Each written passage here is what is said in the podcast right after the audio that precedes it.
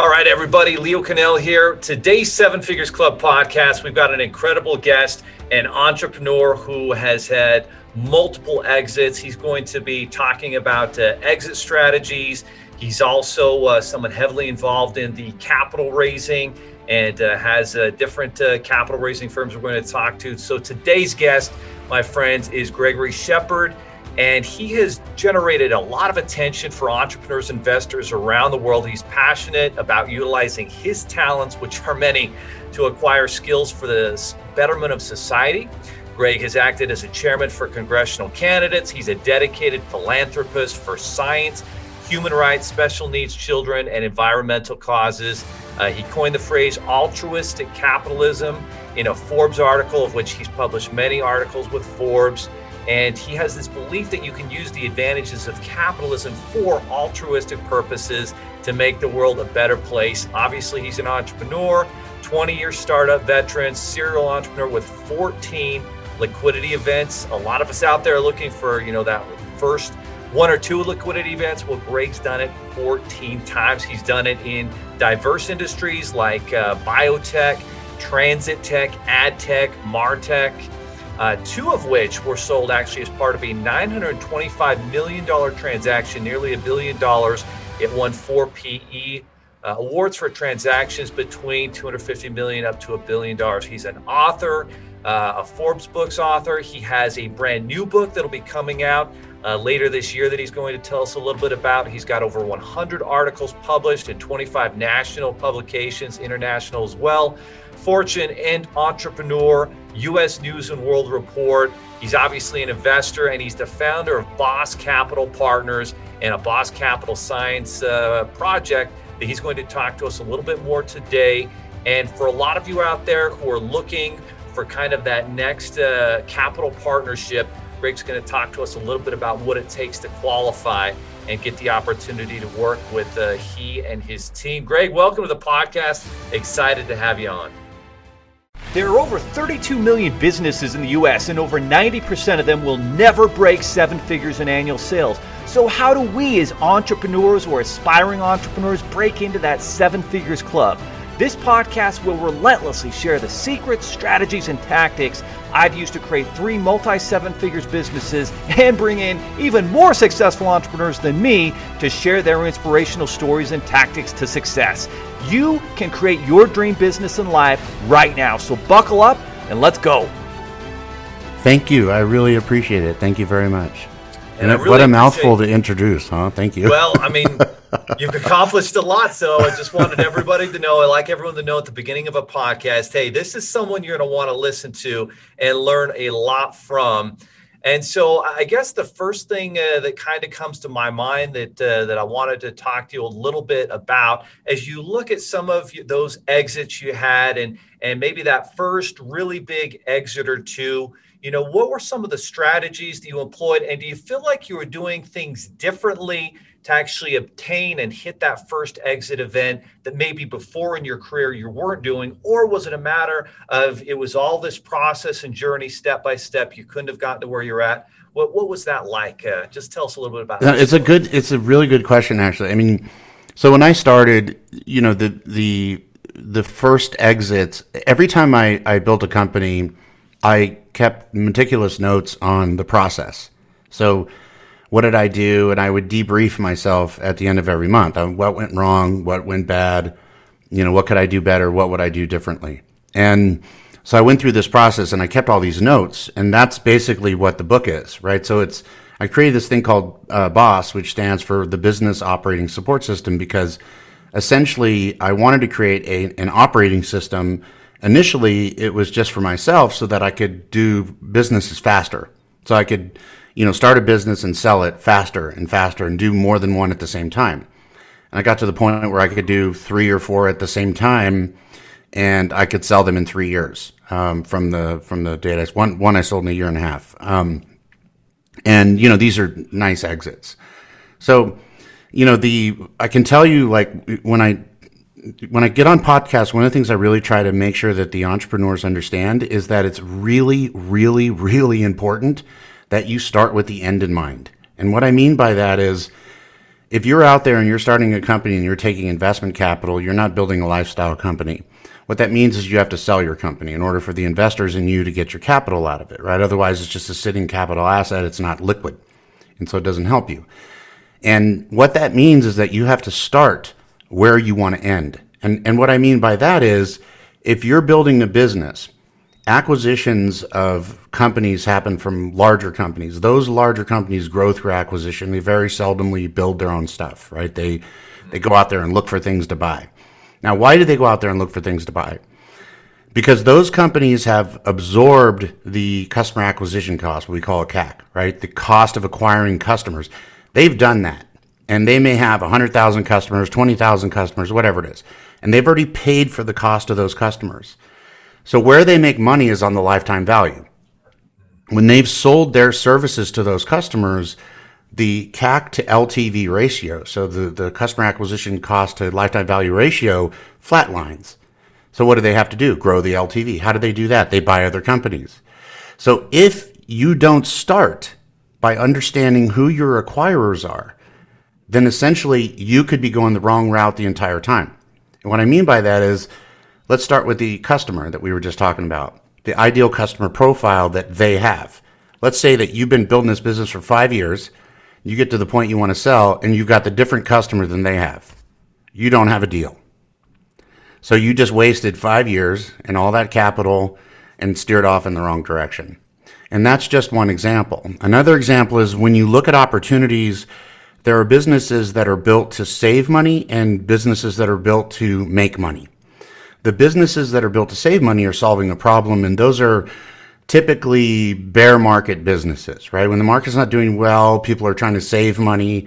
And then there are bull market businesses. When the market's doing well, people are making money. So exploiting an opportunity is so the, you have these two types of businesses it doesn't mean that you have a business that is that you have to change your business or any, you just change your narrative, right? So, as an example, one of our portfolio companies before was a Martech platform for realtors. And the whole strategy before COVID was sell more houses, make more money, blah, blah, blah. And after COVID, the narrative changed to, hey, consolidate all your platforms, save money, use one platform right? So this is an example. And if you don't start with that when you first start building your business, then you can easily go off in the wrong direction. And the analogy I use for people is I say, listen, if I'm going to go from my house to your house and I don't know where you live, it's going to take me forever to get there. And the journey of building a business is like a, a navigation of your in your car or on your phone. You put in the address you're going, you put in where you are, and then the plan maps your direction to that location.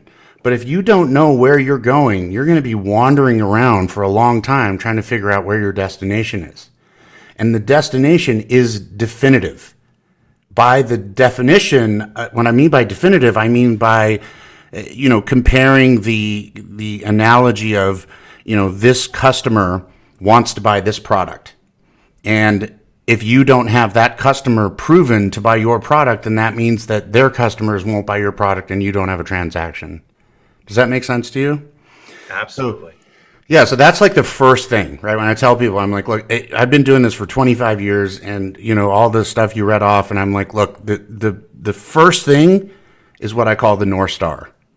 Figure out, you know, who you want to sell to. You need like five of those, what I call IAPs, ideal acquire profiles. You need like five of those. You need to make sure your ICP is the same as, as those guys. You need to make sure that their behavior patterns and acquisitions align. And you need to make sure that you don't overvalue your company. The, the, when I look at the reasons why entrepreneurs fail, so I studied this, right? I studied this for five years with a team of five people. 90% of entrepreneurs fail.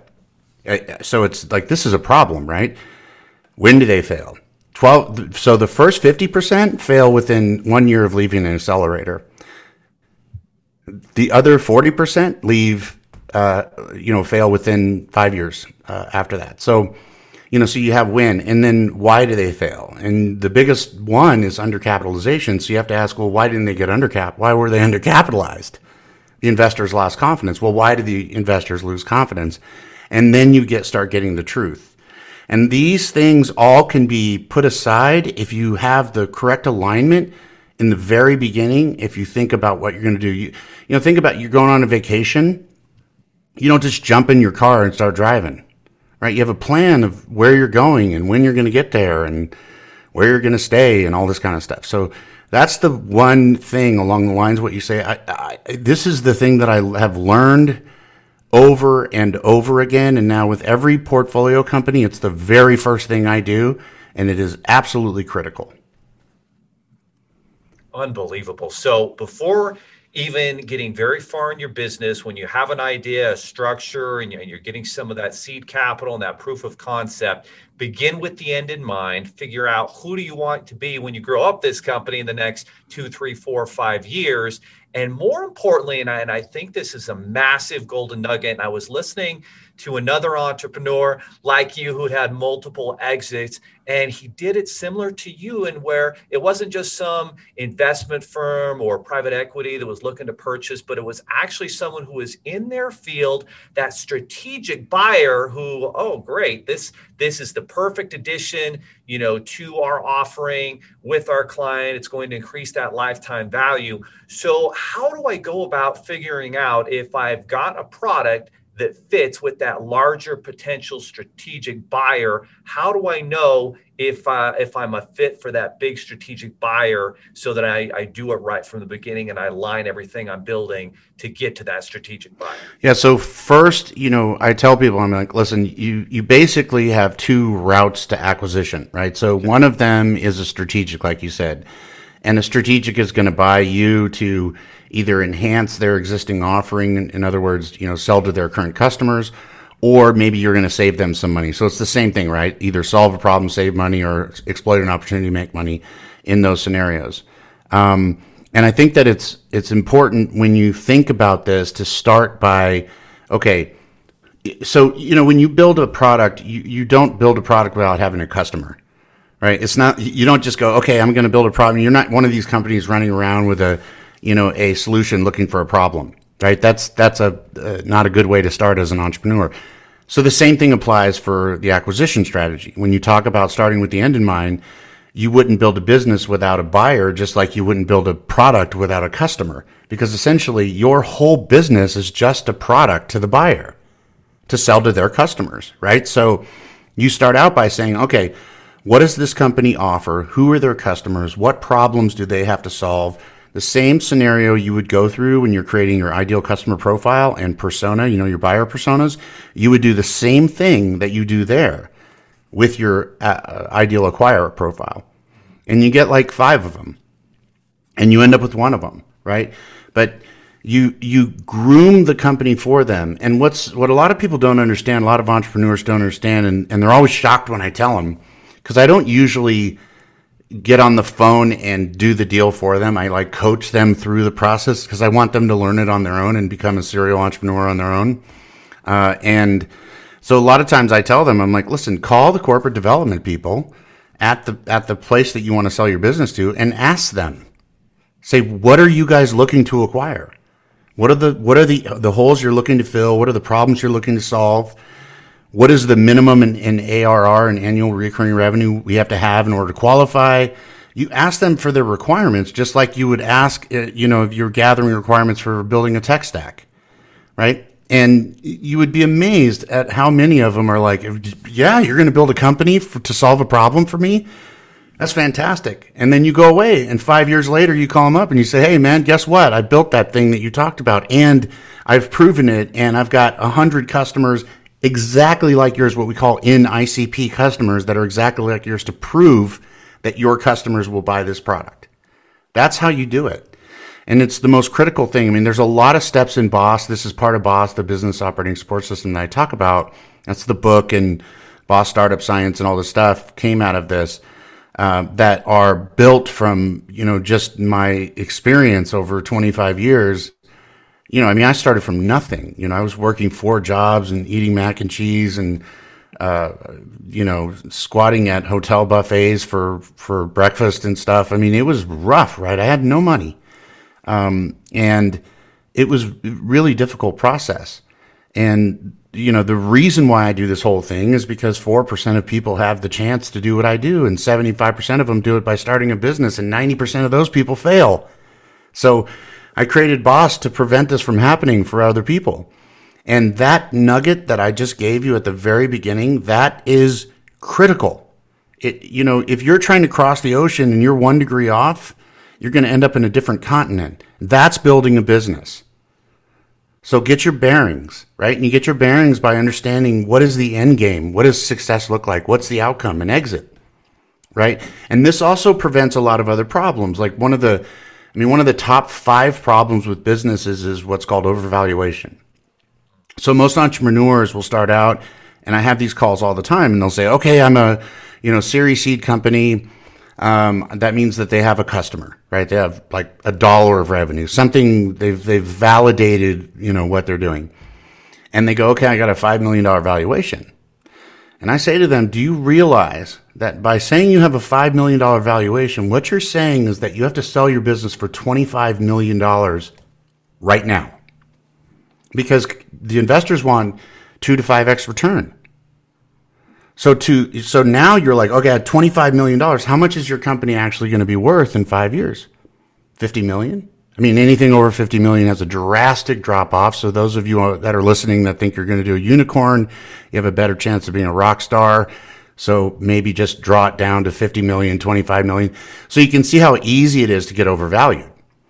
And what happens is the investors stand back and they go, and they may let it slide up front, right? They may just let it slide, especially big VC funds with LPs because it makes their portfolio look bigger and they, they don't care if they lose money. They counted that into their risk management anyway, right? So the, the fact that, that nine out of 10 fail, they don't care. They've, they've already accounted for it. But you as an entrepreneur, that really matters, right? You got your life in the deal. You got your 401k, your house, your family. I mean, it's a, you can't afford to fail.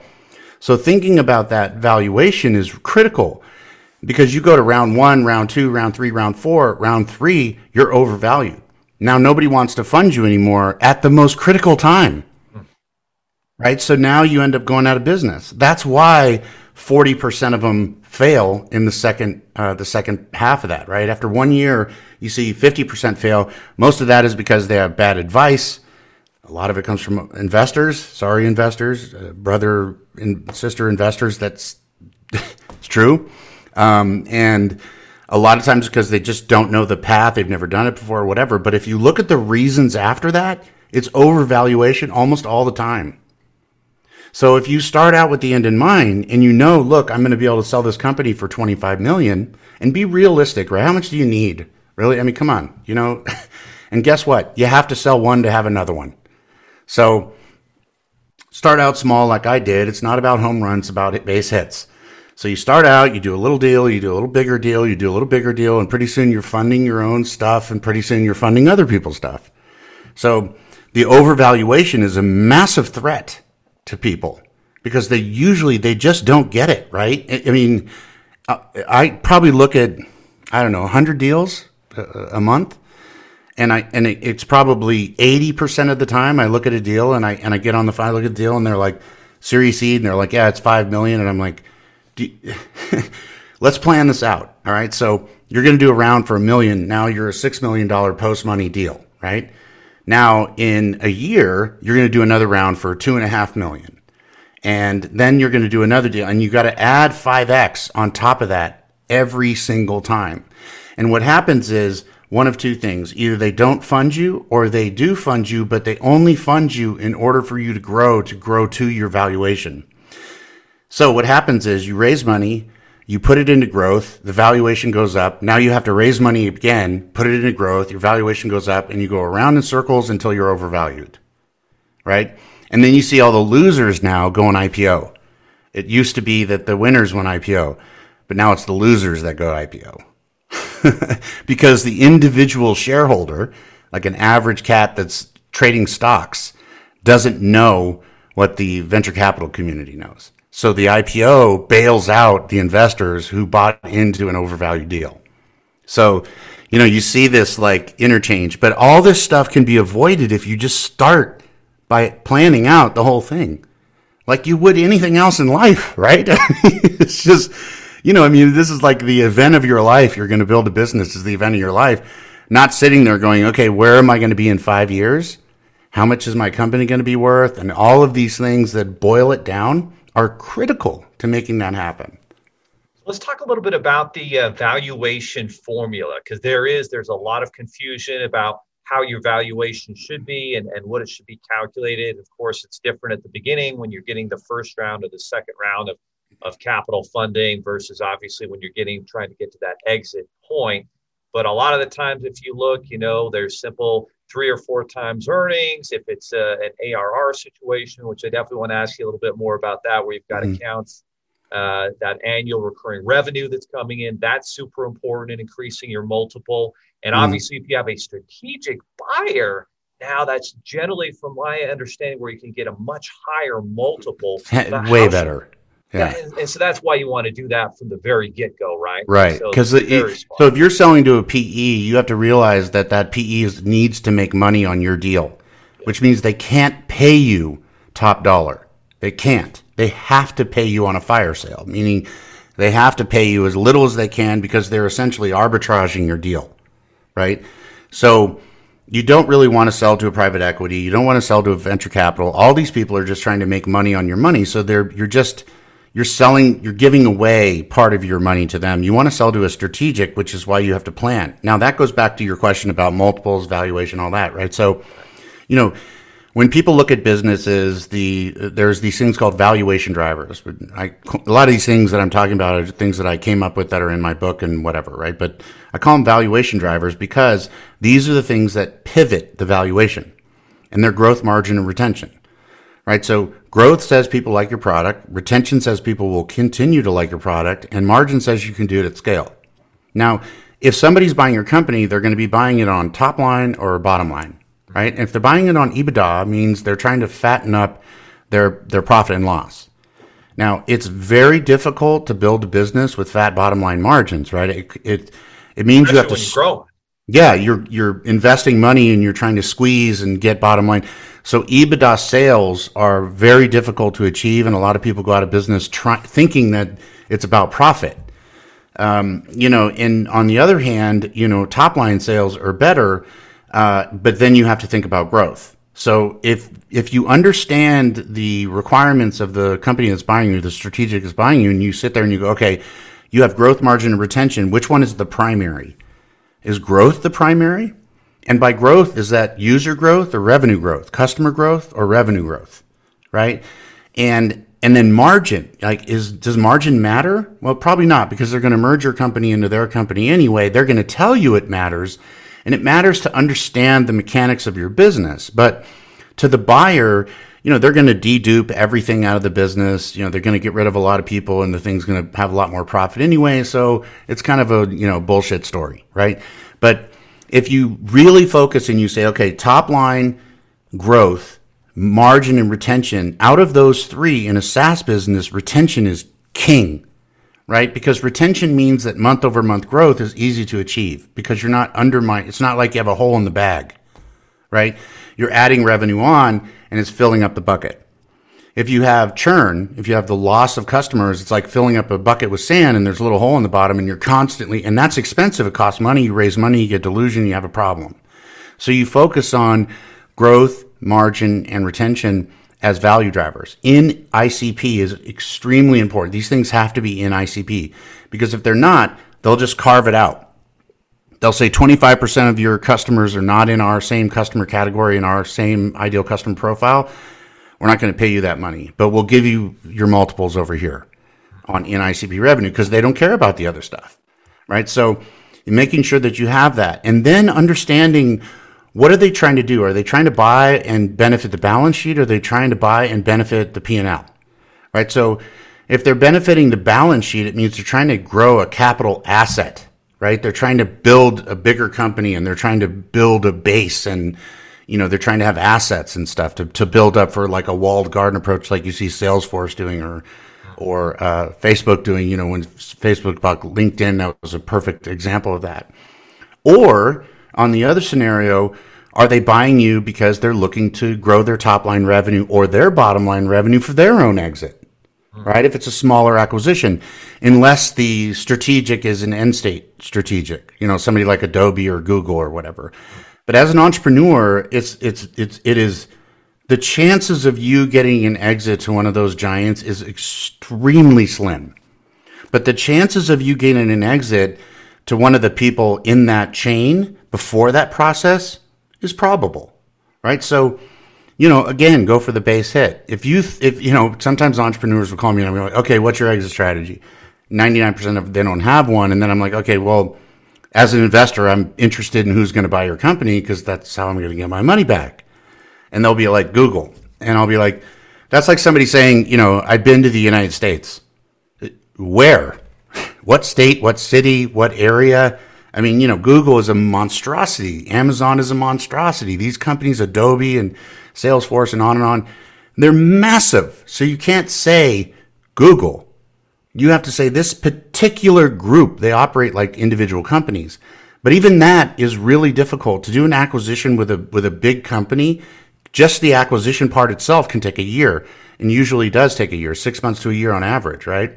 But these little like 25 50 million dollar acquisitions if you play your cards right and you do it along the way you can get a deal like that done in three months you know so and then let them deal with the problem down the line remember the clock is ticking right and the numbers say if you're at the casino the numbers say that the longer you go the more probable the chances are that you're going to have some event some failure event or something critical happen and that could be a competitor when you start your business, nobody knows that you have this great idea that's solving a big problem. You're the only one that knows, right? Otherwise, there would be somebody out there doing it. As soon as you start to get sales and pick up, then somebody knows. And that somebody now has the ability to just look at you, emulate what you're doing, and run up behind you. Like, like if you're hacking down a jungle, the first guy does all the work, the second guy just runs up right behind him. And this is what you see with just about every look at MySpace and uh, Facebook.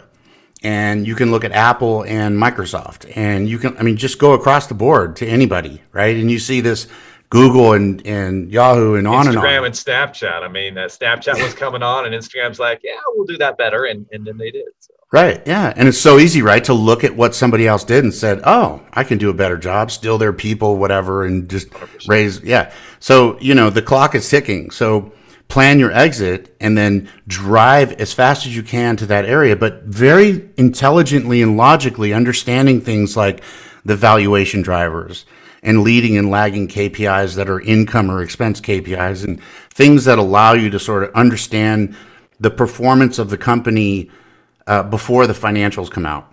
You know, 100%. Hey, Greg, you know, now one of the keys to creating an, a company that you can exit, and this seems to be just so true now, and, and let me know if I'm on the right track, is creating a, an offering that is tied in to some sort of subscription, some sort of recurring revenue where you're adding customers and it's growing the top line because you have a recurring revenue subscription based you know product or software as a service or, or what it might be mm-hmm. is that one of the keys to building something that can exit at eight figures in your opinion? Absolutely. Like there's no question about it. I mean so you have you have the route of doing a one-time sale and every time you have to work just as hard and you have the route of doing a sale where you have recurring revenue right and that's mrr monthly or ar annual recurring revenue and the idea of uh, of the SaaS model, this subscription. I mean, everything now you see is subscription, and basically the model is, you know, everybody has so much money, so much disposable cash to spend in the retail, you know, commerce side, or on the other side in the business, the same model, right? And if you do MRR, you've essentially locked up that little bit of, of, of the revenue that you're going to get out of that. If you don't, you're risking it for somebody else to go lock it up.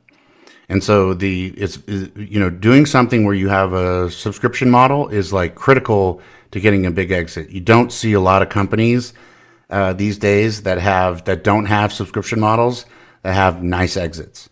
The other thing is is that you can clock retention, right? So you can say, let's say that you have a subscription model and uh, predictability is a big driver to premium valuation. So to get a bigger valuation, having some ability to you know give the buyer a pr- predictable revenue channel and you go to them and you're like look i've got you know 25000 customers and every customer is paying me $100 a month and my retention rate is 90% so 90% of that $100000 a month 90000 a month is is safe revenue that's valuable right to a buyer because not just because of, of the 90000 a month but because it tells them how their own customers are going to perform with your product.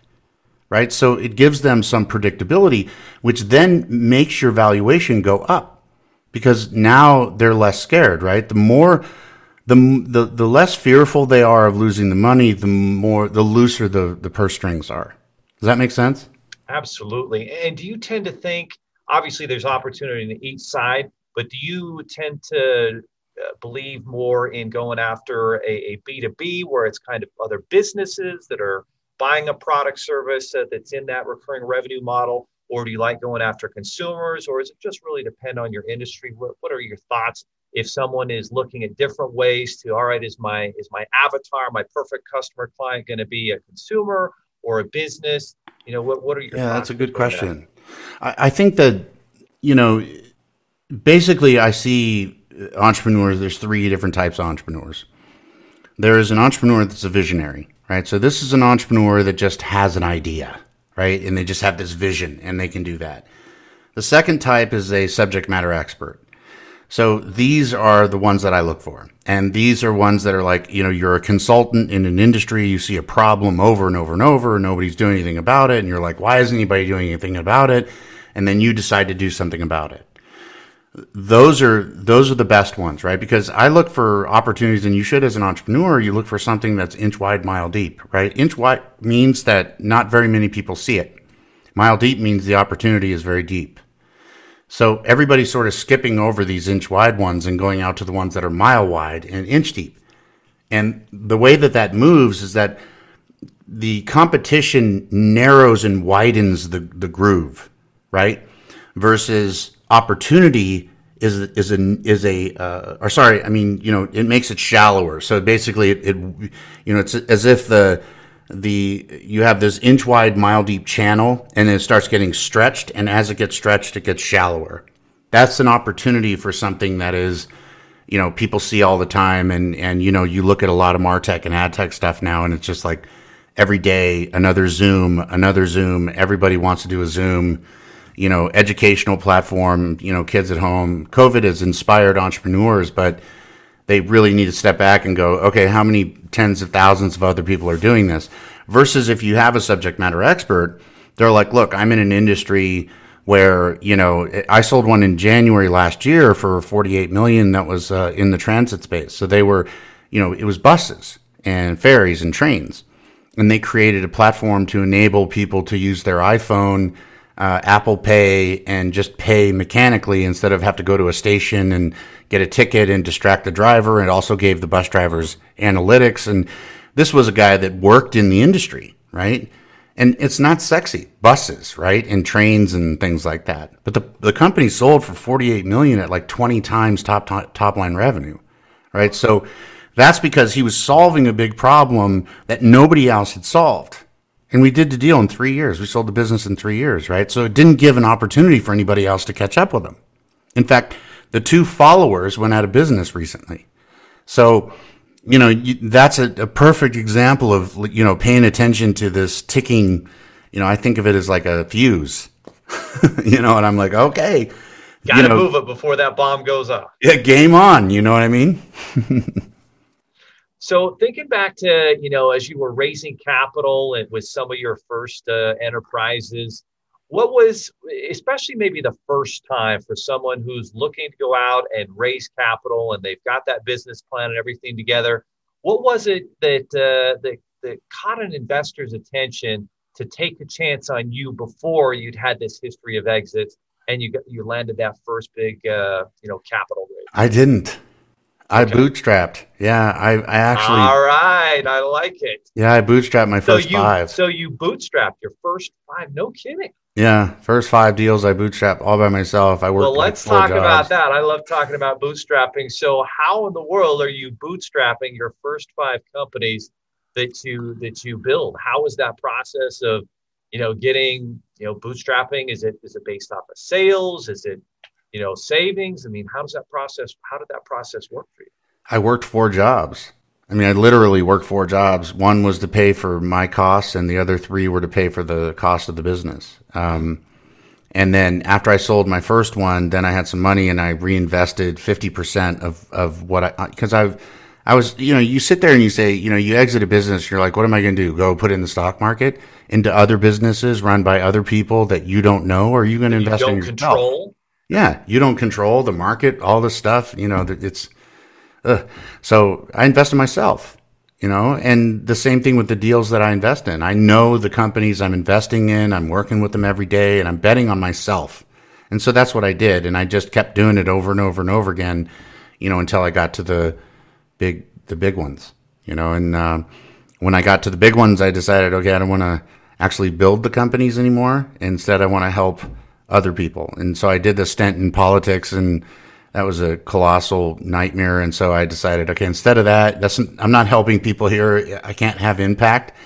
And then I learned about this 4%, you know, of people that, that have the ability to get out of that line and they, they do it through building businesses. It's, it's basically windfall and it's lottery, inheritance, build a business. And so I was like, build a business. I know how to do that. I can help everybody. I'll just show them what I did and all those notes I kept and, and that's what created the. I started writing articles, and then it got a lot of attention. I started speaking at universities, and then the Forbes deal happened and stuff like that. So um, I did it because of the path that I went down. You know, and and I know that um, there are a lot of entrepreneurs out there like me, but it's it, it, you know. the process that what I went through was very painful and it took me a long time you know, if you are able to find an angel to, to help you, and remember the money is less important than the knowledge that they bring with the investment, um, then you can cut that time down, right? And then you can do more deals in your lifetime.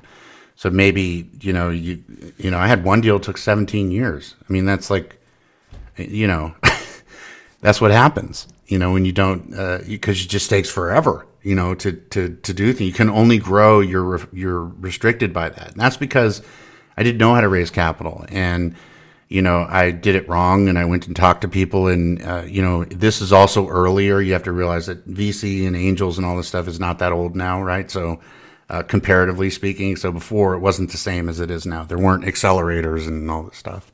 Well, and there's so many online groups now of, of angel investor groups and, and different mm-hmm. uh, that are looking for seed capital opportunities. And yeah, it's definitely seemingly there's more opportunity, maybe a, a little simpler process. But I like what you pointed out here when you initially got off the ground, you're bootstrapping.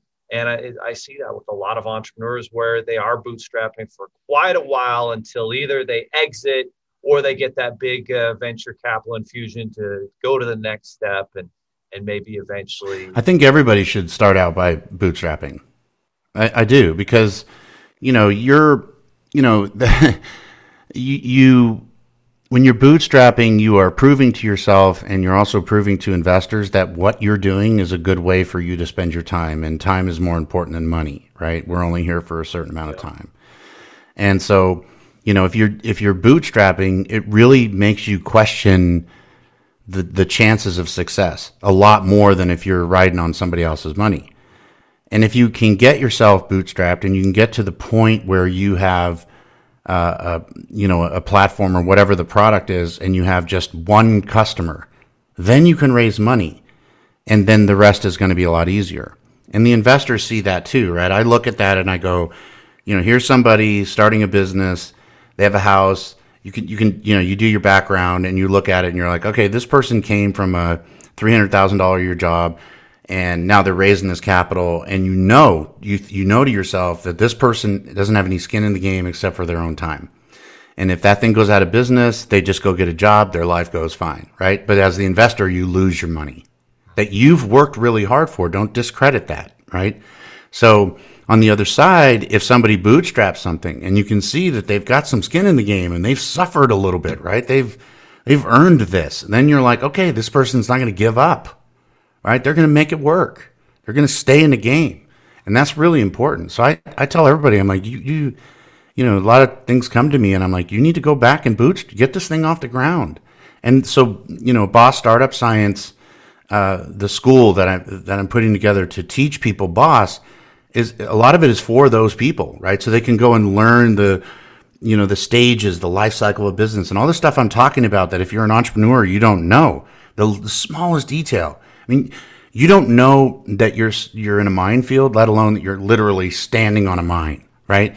And so the the idea is to is to uh, uh, you know these communities and all these things they they allow people to tell war stories and and things like these conversations but there's no tactical prescriptive methodology that people can follow to make sure they're staying on the rails and that was you know that turned into my focus um, because I just really want to help people you know want to help people that you know ha- you know people have it tough you know there's a lot of people out there that it, it, you know we're both white dudes. It, right there, it's easier for us, right? Like way easier. So, you know, how do you help the rest of the people? You know, just get to the level that we're at. Well, let's start out with teaching them what it looks like to build a business and how things work and what the methodologies are and the terminology and all these some things that you just over oversee. Sometimes I'm on the phone with an entrepreneur and I'm using terminology and and they go, "What what does that mean?" And I'm like, "Oh, I forgot them." You know, so yeah, it's a whole vocabulary that we learn, and it starts, you know, with with credit and finance and all these different things that our mm. education system is just not teaching. And so I love that you're building a school out for entrepreneurs to give them that knowledge. And obviously, a massive benefit for any, any entrepreneur would be to be able to work with it with you, with your with your team in this uh, Boss Capital. So, what is it you look for when you're deciding whether to work with somebody? and how can somebody prepare themselves to qualify for the opportunity to work with you? I look at the, you know, the idea of when I make an investment, I think of the horse and the jockey. And, and the jockey is the entrepreneur and the horse is the product, right? So you have to start out by saying, okay, well, the jockey has never ridden a horse before. So it doesn't matter if they have the best horse in the world. If they've never ridden a horse before, chances are they're going to jump on, they're going to fall off right away. So what I do is I look for entrepreneurs that understand that dynamic and are willing to get you know some advice and and be open and you know that sort of thing right it, it, arrogance is there's just no place for arrogance in business just at all right it's just there's no place for it and um, you don't know what you know and you don't know what the other person knows so the best thing is to listen because even if you pick up one thing it's better than nothing right? And you're not paying attention if you're talking. Um, so I look for entrepreneurs that, you know, when I'm talking to them, they understand the value that the relationship is bringing to them, that they're open to changes and, um, you know, to developing as an entrepreneur. Um, I look for people that are, uh, you know, smart. You know, there's there's intelligence and then there's wisdom. And so you can get a really, really, really smart person, and sometimes they're a little arrogant, but they don't have the wisdom. They have to understand the difference between the two. A really smart person can lose to somebody who's not even close as, uh, in, in terms of intelligence just because the other person's been down that road before. So it's really important that they're humble. It's really important that they're capable of listening and that they're organized and they have good time management uh, skills, right? I think that's that's really critical, and that they have the best intentions, right? So, you know, if somebody if somebody you know builds a business and and you know they think they're building the business because they want to make money, uh, that's an outcome. That's not the journey. The journey is solving a problem that you see in the industry or exploring an opportunity. That's that's what you want to that's what you want to focus on. The money is an outcome of that, of of the of the success of that. That under, understanding is really important. Absolutely. So, so you're looking for people who you know have the great uh, horse. They've got to have an amazing product. As a jockey, it's not like they're their first time. They have skin in the game. They've they've maybe ha- tried something a time or two, didn't work. They're pivoting. They're trying to figure it out, and then they're not just focused 100% on oh the outcome. I'm going to become a wealthy entrepreneur. It's I've got a valuable product that solves people's problems, and I've kind of had this amazing mission that I'm focused on. And if they kind of have those focuses, then they've got a shot at working with you and your team. Yeah, like the one I was telling you about with the transit business. This guy was trying to right a wrong, right? He was like sitting here going, "Look, all these people that don't have very much money are riding a bus." And in order to ride the bus, they have to walk to a terminal, buy a ticket mm. to get on the bus, right? And he, he's like, these people are just have just trying to get to work. They already have a hard life, and he was trying to right a wrong. That's the right motivation. The guy ended up making a, a lot of money. It's you know? a global business. That's what's that's what's amazing when you can come up with that type of solution. Like that's a global thing now that every single bus station in the world now can benefit from. Yeah, and they are. Like it's literally yeah. in Sydney, it's in London, it's I mean it's the company that bought them is the largest transportation company on the planet and um, you know it it revol- it changed it was a definitely a disruptor. It changed everything. Um, and it's just this you know, a couple of guys that, uh, you know, put their 401k, mortgaged their house, got their business going, um, got a, a, proof of concept out, had one, had just had one customer. I invested, got involved. We sold the company and now they're investors for, for, for me, with me. so, you know, uh, it's, it's awesome. That's what it's about, dude. That gives me chills just listening. Two guys that uh, went all in, they mortgaged their house, put their 401k up. But that's what it's about mm-hmm. because you've got something that you believe in and uh, a hundred percent. Wow, I, I'm I'm actually surprised because sometimes you get this idea of you know venture capital entrepreneurs they just go out and they don't take the risk, but they get the venture capital. But from what you're saying, a lot of those uh, are on their second, third, fourth uh, business, and they started out bootstrapping. They did put everything to risk, and that's how I've kind of always seen entrepreneurs. So it's kind of exciting to see that that's actually been the process that you've seen succeed and now you're you know perpetuating it by bringing in other entrepreneurs and helping them make it possible. And and it sounds like they did exactly what you did. You you, you guys targeted all right here's the biggest transportation in the company in the world. This is an asset they don't have but my goodness they would love to have it. And just really really a brilliant uh, process that you put together. So how, so where should we send everybody? Where should we uh, send them so that they can learn from you and and potentially you know work with the boss capital partners. What's this process and how how can they take action? So there's three websites. I know this is ridiculous okay, but what's website so number one? there's gregoryshepard.com that's my website okay, okay. so if you want to learn about the stuff i'm doing um, that's that website. And let um, me just say, guys, sign up, put your email in there to get uh, Boss News events and his book release. I signed up. I'm excited because he has that book that is coming out in just a few months. And then for if you're looking for investment capital, bosscapitalpartners.com. That's the uh, that's the firm for that. And then if you're interested in learning about Boss and you know going to the academy and all of that, then it's bossstartupscience.com. I call it a startup. I call it a science. I'm going to type that in right now. Boss Startup Science. Awesome. Yeah. Okay. Boss Startup Science, Boss Capital Partners. So if you're kind of in the process and you're trying to, you know, build that foundation, then then uh, Boss Startup Science. If you're trying to learn more and and maybe you're kind of an aspiring entrepreneur, maybe going to uh, to Gregory Shepard, and that's S H E P A R D dot com. Uh, sign up for his book, and then if you're ready to roll, and you're listening and you're implementing what Greg's talking about, and you've got skin in the game, and you're ready for that that uh, capital infusion to take the next step, then bosscapitalpartners.com is where you want to head. And there's a ton in there. I do. I spend a tremendous amount of time and energy doing videos and articles and things constantly. And you know, if you connect in LinkedIn or whatever too, you'll see it. But the best thing to do is to opt in for the email because you get like things that aren't in the social media and stuff. And mm a ton of stuff, and I'm going to be giving a lot of books away to people when the when uh, when it uh, when when they roll out in June. So amazing stuff, man. Well, we are excited. Uh, I'm excited to have you as, as a resource because uh, with with our uh, we we kind of have a debt funding marketplace to help business owners kind of just get some of that small startup capital, 15,000 to uh, 75,000. We didn't talk about that. That's a good route. And, and we should have uh, talked about that. Sorry.